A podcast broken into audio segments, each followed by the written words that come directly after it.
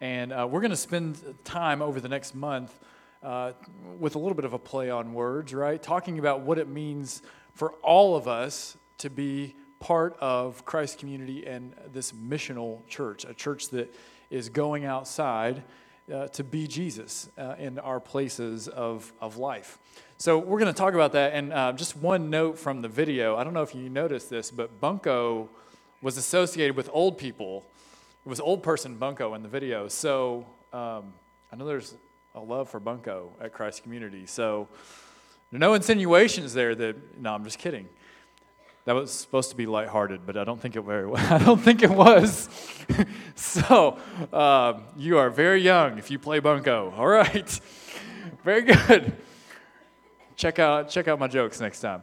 All right, good. So uh, find Matthew four. Let's just go to Scripture. That's a safe place. That's a safe place. Matthew chapter four. Matthew chapter four. While you find that, let me. Uh, let me let you know about a couple of, of ways that your family can get engaged with the mission of Christ Community Church. Tonight at uh, Katie Gaither's house, uh, I think it's 14, and, and Chris Gaither's house. He lives there too.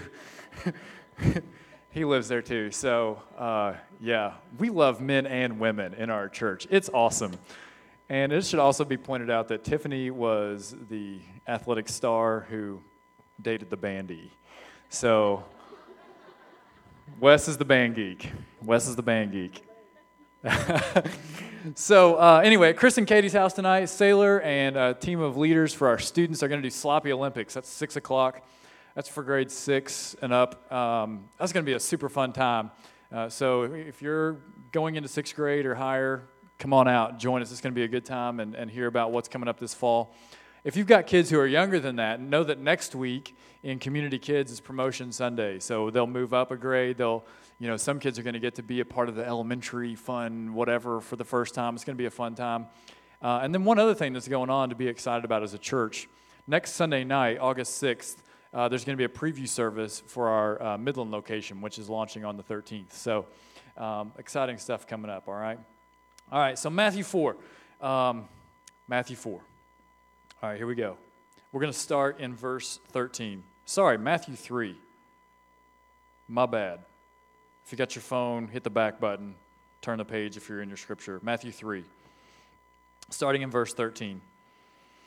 It says, Then Jesus came from Galilee to the Jordan to John to be baptized by him. John would have prevented him, saying, uh, I need to be baptized by you. And do you come to me? Uh, but Jesus answered him, Let it be so now, for thus it is fitting for us to fulfill all righteousness. And then he consented. When Jesus was baptized, he went up immediately from the water. The heavens suddenly opened for him, and he saw the Spirit of God descending like a dove and coming down on him. And a voice from heaven said, This is my beloved Son, with whom I am well pleased. Let's pray. Father, we pray that you would speak to us through your word today. We pray that you would uh, just enlighten your truth for us and help us to see you more fully so that we can believe in you with all of our heart, with all of our soul, with all of our mind, and all of our strength. We pray in Jesus' name. Amen. Hey, we're coming to the end of summer. We talked a little bit about that, right? And um, how many of you, show of hands, had an opportunity to, to get away for a little bit this weekend, this summer, right? Like whether it was a weekend, it was a week away you had a chance to travel. How many of you, uh, show of hands, drove more than two hours at some point? Okay. Uh, how many of you drove more than two hours with uh, children? Woo! My heroes right there. Um, man, whenever I think about traveling, uh, it brings out this uh, alter ego in Blake Lawyer's life. Uh, and all of a sudden, everything, like the mission, completely changes. And uh, we, we went to Florida this year, and, and we start talking about how we're going to get to Florida. Everyone knows we're getting to Florida. They're ready to be in the beach and the ocean, like all those things. But there is this huge conversation in Blake Lawyer's head about how we are getting to Florida. And I want to leave as early as humanly possible, right? If you're, if you're a parent of those little hooligans, you know you want to get in the car as early as you can or as late as you can, like while they're sleeping because when you get into that car, right? So, so if you've been there, you know. You get in the car really early and you try to get everybody to sleep. And then a couple hours in, it's when it really starts, right? And the questions start coming When are we stopping? When are we stopping to go to the bathroom? Dad, I have to go to the bathroom. And I'm checking my GPS and I'm like, we are ahead of schedule. We are not stopping, right? We, we're not stopping. We're, uh, and then it's really weird because not only do I not care about the needs of everyone else in the car, but I want all of my needs like taken care of for me. You know, it's like you get into this zone and you're driving down the interstate and you're like, I need a snack. I need a snack, but I can't take my eyes off the road. Somebody snack me, right? It's like, get like take care of my needs. I'm driving and we are getting to Florida. And, and that becomes kind of this alter ego that is just coming out of me. I, maybe I'm the only one. But, but I find myself in this moment like I'm driving the car, I'm on the journey, and I forget, I forget that the goal is for all of us as a family to get to and enjoy vacation. Because in that moment, it's all about me and my time card and trying to like beat my time to get to Florida, which we did this year. it was awesome. we made really great time. Don't tell the cops between here and there on I 65, right? So, when we think about this uh, life that we all live, and we try to back out of, for just maybe a little bit on a Sunday morning, back out of the, the rush and the bustle and the hustle and just the craziness of it, and when we try to we try to step out of that and think about this journey that we call life, we realize that we're on this journey with God, right? We, we, we are in the driver's seat on, on this thing called life. But what we often forget is what I think I forgot when I was driving to Florida. And we forget that we're helping other people on their journey too.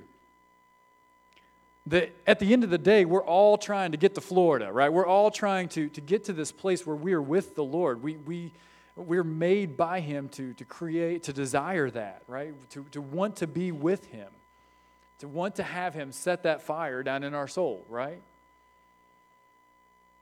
But in the craziness of life, in our desire to be on mission, sometimes we get in the driver's seat and we don't listen to anybody around us.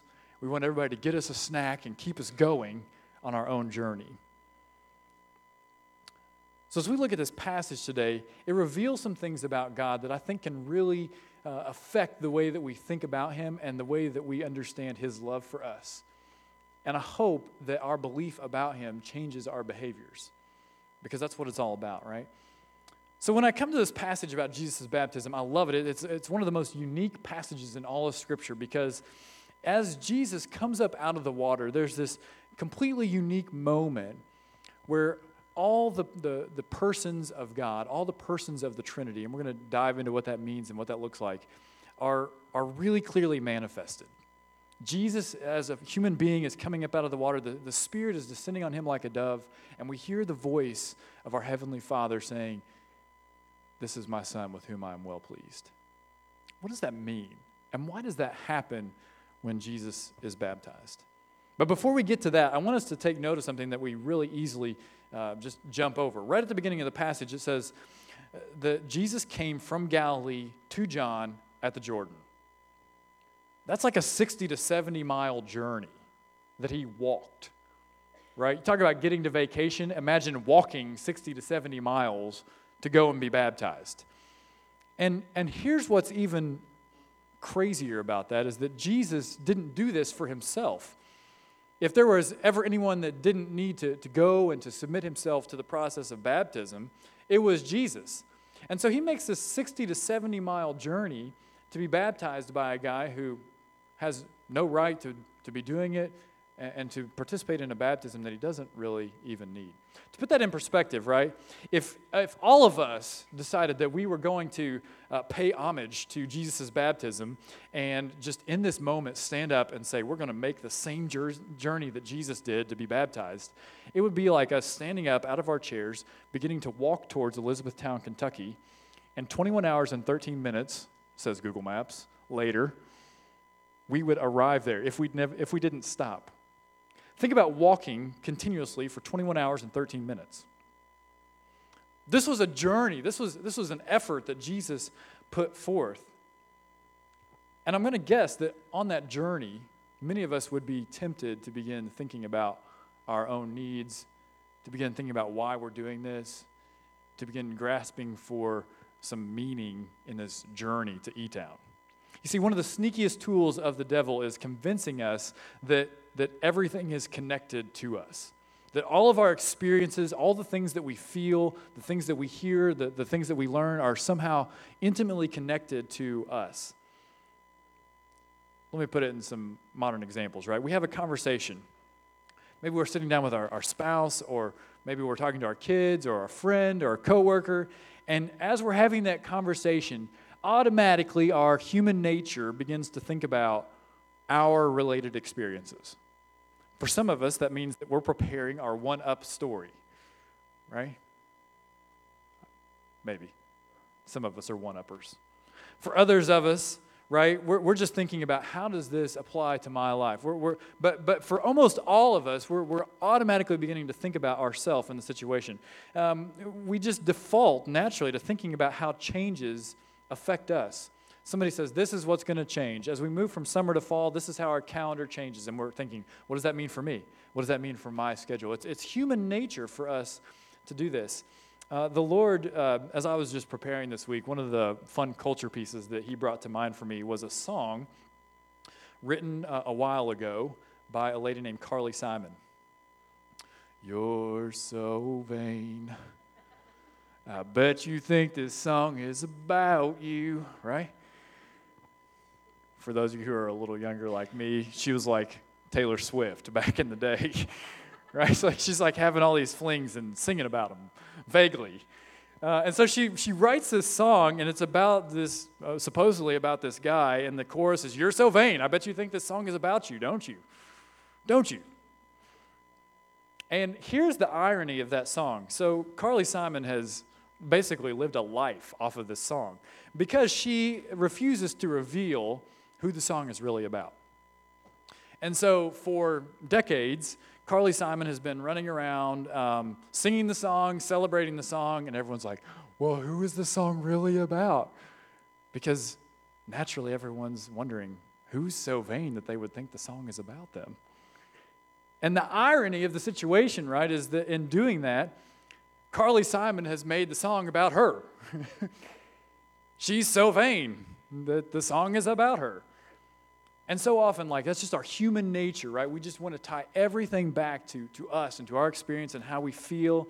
And, and the irony, the, the difficulty in that as we have gospel conversations, as we think about loving God, is that love requires that we don't think about ourselves.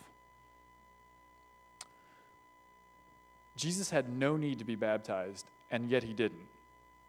He did it. It didn't get him anything that he didn't already have access to. It didn't, it didn't earn him any brownie points. It didn't make him better. He was God. He was already all powerful. He had access to everything he needed. He was perfect. But he did it. Why? Tim Keller tweeted this, uh, and it was just super convicting. He says, True gospel humility means that I stop connecting every experience, every conversation with myself. In fact, I stop thinking about myself. I don't know if that's even possible, but it's really challenging to think about that. And I think there's only one sure way that we can stop thinking about ourselves, and that is to, to, to begin to focus in and think about who God is. Because as we think about who God is, in those moments, God helps us to slowly take the focus off of ourselves. Because you see, God's presence is most obvious when our power is most absent. God's presence is, is most obvious in our lives. We feel God moving in the most in our lives. We see Him doing the most things when we are able to have the least amount of power for us in our lives. So let's think about God for just a few minutes. Together, let's talk about who God is and let's, let's talk about how we can know Him better through this passage and see how that affects who we are. You see, God has always existed, and He will forever continue to exist as three persons with one essence. We can't even grasp that. We talk about it, but we, we, we struggle to grasp it. And Jesus' baptism, as we talked, is the clearest manifestation of all three persons that we see in Scripture but it's, it's affirmed all over the place, right? So all the way back to the beginning when God makes man, he says, Let us, let us make man in our own image. And, and there from the beginning, you see that, that God is multifaceted, that there are three persons in one. It's difficult, if not impossible, with our human brains to conceive that, that God is eternal as well, right? That He's always existed. The Father has always been. Jesus has always been. The Holy Spirit has, has always been. Even before creation, God was. And what, what blows our minds about that, right? And, and this is almost hard to think about. Like, we're, we're like way up in the clouds for just a minute. What's difficult to think about is we want to wrap everything into what we can understand, and, and that is what we see in creation. But the God that we serve was existent and was powerful and was loving, and He didn't need us before He made any of that. And what's incredibly powerful about our God, as we see in the Trinity, is that the God who loves you showed us how he loves you by the way that he loved himself. What do I mean by that? How could three persons who are completely God, who are all powerful, exist in one essence as God? If Jesus is all powerful and, and God the Father is all powerful, how, how does that work together? And then you throw in the Holy Spirit. If, he, if He's got all the power, how, like, wait a second, there's got to be a sharing of power, right? How does that work? You see, even before creation, God, in His infiniteness and in His power, was, was sacrificing, was giving up to Himself to love Himself within the Trinity. You see, each person of the Trinity is required to sacrifice, to give up in order for the God that we worship to be God. The Father gives up his Son. Uh, you may recognize a familiar passage from John 3:16. For God loved the world in this way. He gave his one and only Son, so that everyone who believes in him will not perish but have eternal life. He, he gave that up in order to be the God that we know and love. But Jesus gave up something too. Jesus gave up his earthly kingship we read in Scripture and we know that, that Satan tried to give Jesus the world. He tried to make him the earthly king, and he wasn't the only one. Uh, John 6 15 says, Therefore, when Jesus realized that they were about to come and take him by force to make him king, he withdrew again to the mountain by himself. The people wanted him to be the king. Satan wanted him to be the king. Everybody wanted Jesus to be the king, but he, Jesus understood in his power and in his eternality that if he did that, he would destroy who God is a God who sacrificially loves. But the Spirit also gives up in this relationship of the Trinity, He gives up His power. John 15, 26, Jesus is teaching the disciples about who the Spirit will be. And he says, When the counselor comes, the one I will send to you from the Father, the Spirit of truth who proceeds from the Father, he will testify about me. The Spirit, who is God, who is all powerful, isn't concerned with making a name for himself, but rather testifying about Jesus Christ, who is our Savior, who dies to pay for our sins, and who lives so that we might live with him. That's the one that the Spirit tells us about instead of telling us about himself. So, God, three in one, created you. He created you in His image. That means inside of us, this, this sacrificial love, this giving up of things is happening in you. And yet, God knew that you would be self focused. He knew that, that you would be wrapped up in your thoughts and your emotions and your feelings instead of being focused on Him. And yet, we read in Scripture that while we are still wrapped up in ourselves, while we are still wrapped up in, in selfish sin and the things that, that make us ugly, he came as Jesus Christ and gave his life for us. He came in the form of a man to die on a cross and pay for those sins. But that's where it gets good, right? Because he's not dead. He came back to life three days after dying and sent the Holy Spirit, who is also God, to live in us when we believe in him. God's presence is most obvious when our power is most absent. Let's put some of this together with a story. Jesus' baptism is perhaps the moment of greatest vulnerability in Jesus' story. He's tired from this long journey, from this long walk. He, he comes to John and he has to, to give up his authority, right? Like, John's like, Whoa, are you sure I should be doing this? And Jesus is like, It's okay, do it. He submits to something that he contextually didn't need. Jesus is sacrificing all over the place to be baptized. And yet, when he does that, each person of the Trinity is, is clearly present. God is obviously present when Jesus is willing to lay down himself for others. Why is that true? It's true because God is glorified by the fulfillment of righteousness. He's, he's glorified by the right thing. He's glorified by the truth and by trusting obedience. This is why believers' baptism is so important to us, right? It's so important. Because your baptism as a believer, it's a marker for you, but it has meaning for God. It's a marker for you because it marks that point where you begin to, as Tiffany talked about, to really trust or to rely or to, to give your life to Him. But for God, it's this incredible celebration in the fact that, that you, as his child, have given your life to him in love. Romans 6, 3 through 4 says, Or are you unaware that all of us who were baptized into Christ Jesus were baptized into his death? And therefore we were buried with him by baptism into death, in order that, just as Christ was raised from the dead by the glory of the Father, so we too may walk in newness of life. See, our heart in baptism that we have as we uh, are baptized is to fulfill righteousness, just as Christ did, to, to submit ourselves as Christ did to the Father. And God celebrates because he sees his child doing the right thing.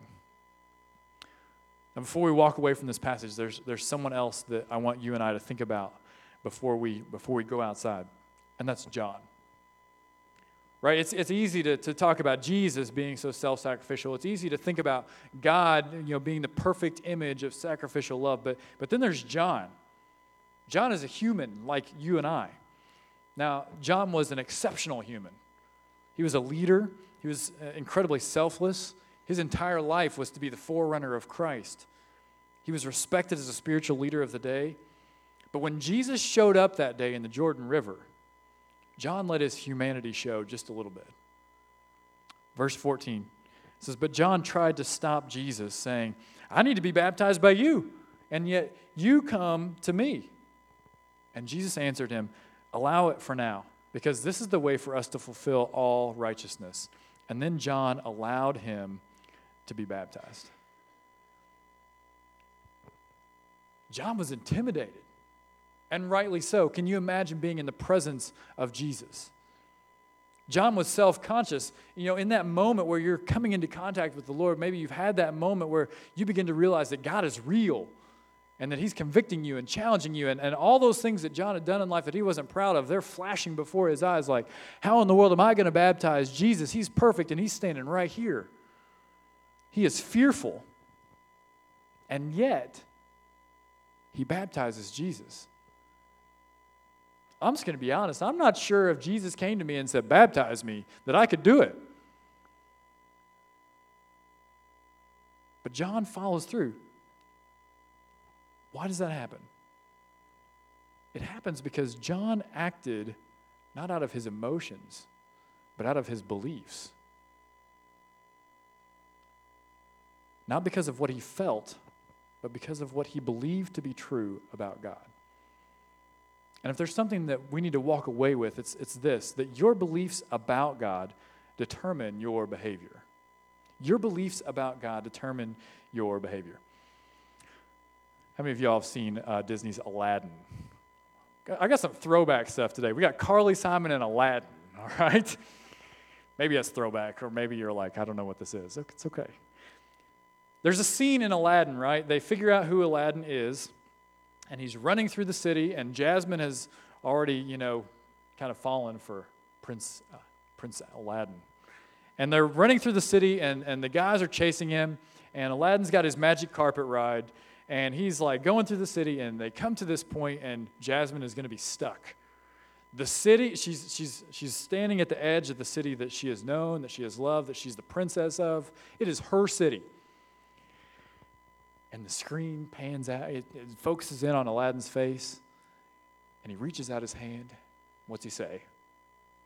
Do you trust me? It's this dramatic moment in Disney film. Do you trust me? And it goes back to Jasmine's face, and she squints her eyes. You see the passionate love of a Disney princess.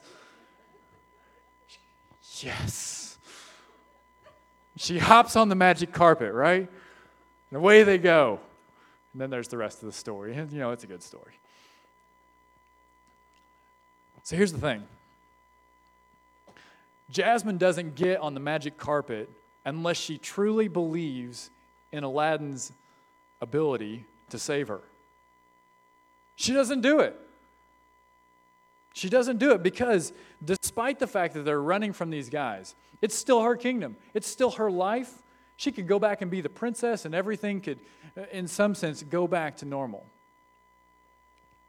But she trusts that Aladdin is speaking the truth about this kingdom. In much the same way, we like the idea of God as Aladdin.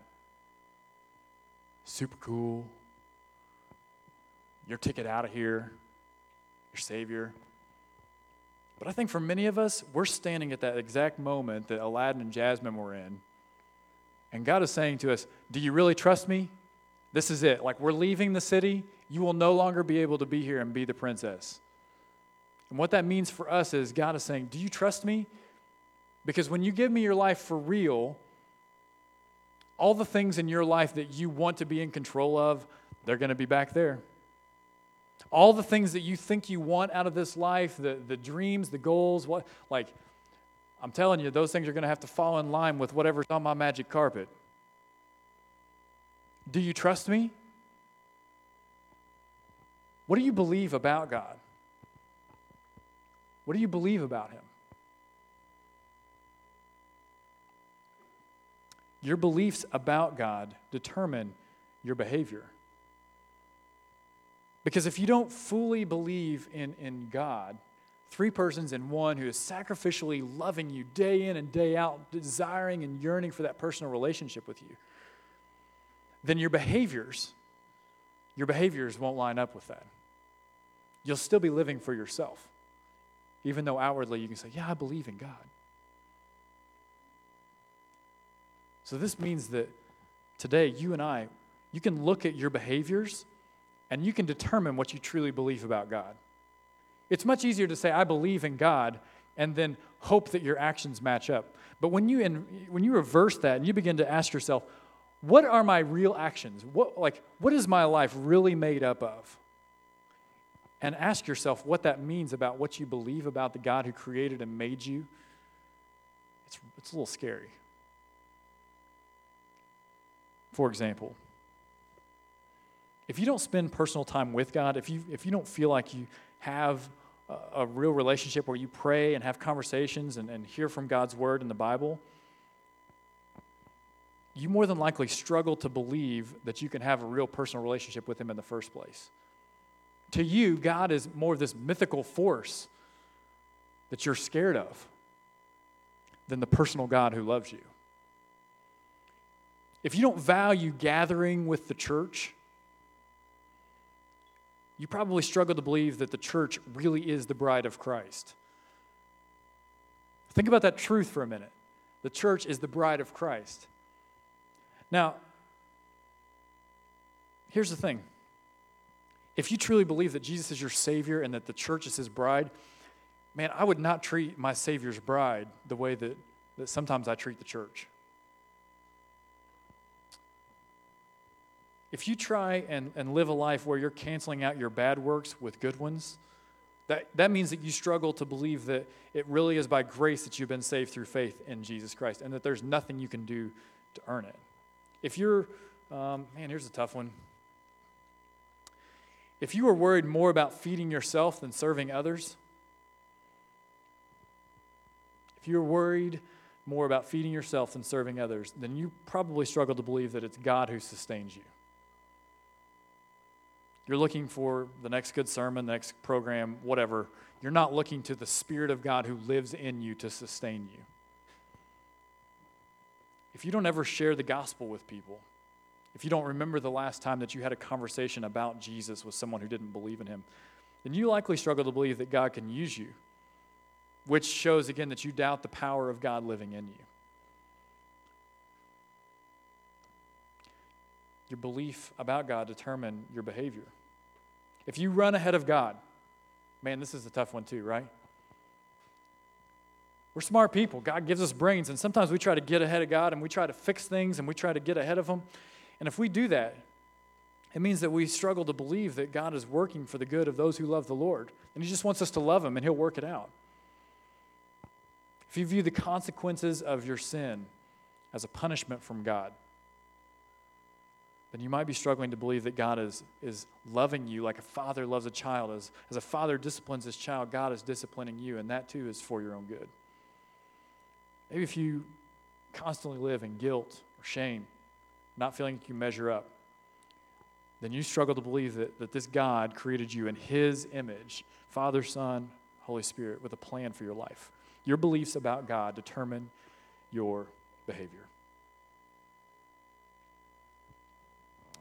What do you believe about God? Maybe the better question is who do you believe in? Because at the end of the day, as a church, we can either doubt or we can move. Those are the options. We either doubt or we move in faith. This idea of the Trinity being really clear in Scripture, we see it in lots of places. We see it in creation, we see it uh, here at Jesus' baptism, and then we also get a really clear picture of it when God tells us what our mission as the missional church is.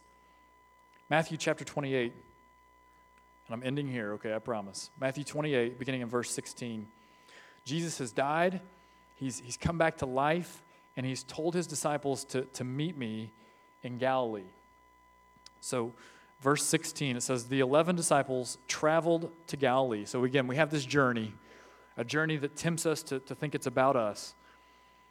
They traveled to Galilee to the mountain where Jesus had directed them, and when they saw him, they worshiped, but some doubted but some doubted.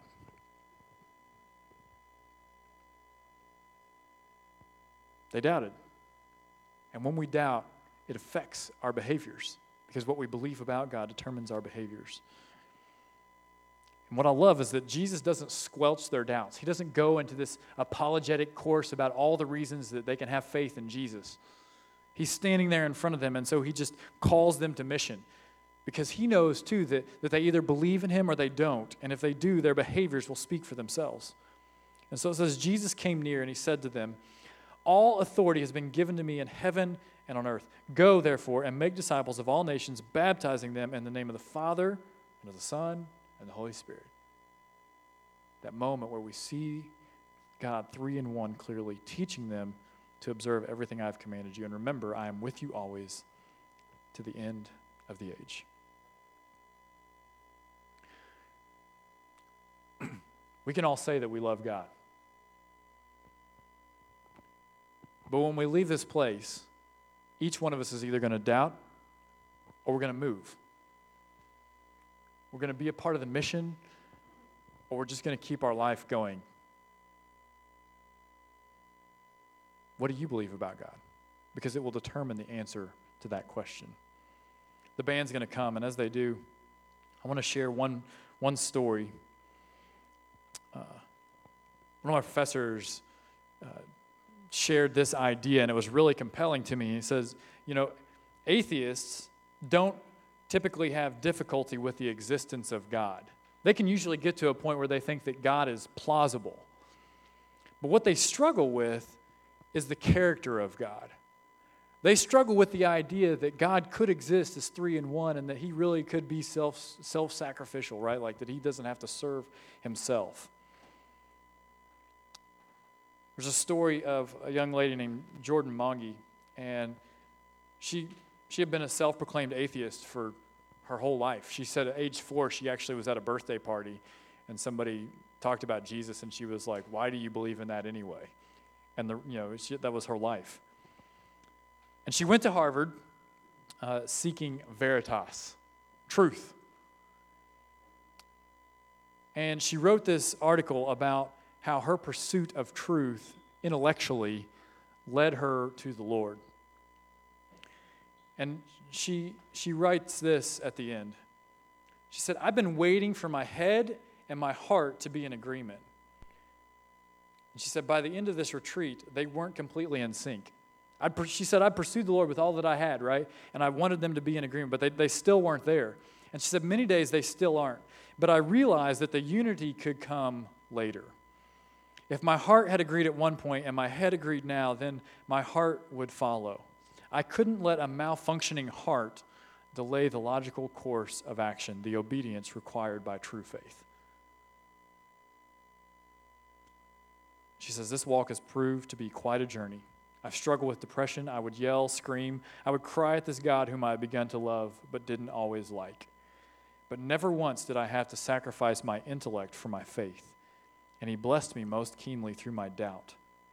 God revealed Himself through Scripture, through prayer, through friendships, and the Christian tradition whenever I pursued Him faithfully. I cannot say for certain where the journey ends, but I've committed to following the way of Christ wherever it may lead. And when confronted with the overwhelming body of evidence I encountered, when facing down the living God, action was the only rational course. Then she says, I came to Harvard seeking veritas, truth. But instead, he found me. Do you really love God? Because he loves you and he's pursued you. I want you to, as we respond today, take a moment and, and think about your behaviors in this world. Would your behaviors speak to your belief in God? Today, maybe you've never accepted Christ. Maybe you've had all these doubts and you feel like those doubts keep you from embracing a personal relationship with Him.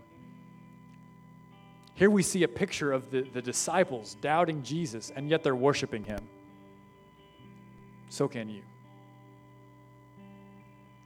If today you've never said, I want to follow Christ with all of my heart, even though it's not there yet, we invite you to come to, to, to, pray with us, to let us know that you're making a decision to, to maybe accept Him for the first time. Maybe you've been pretending. it's easy for us to all do.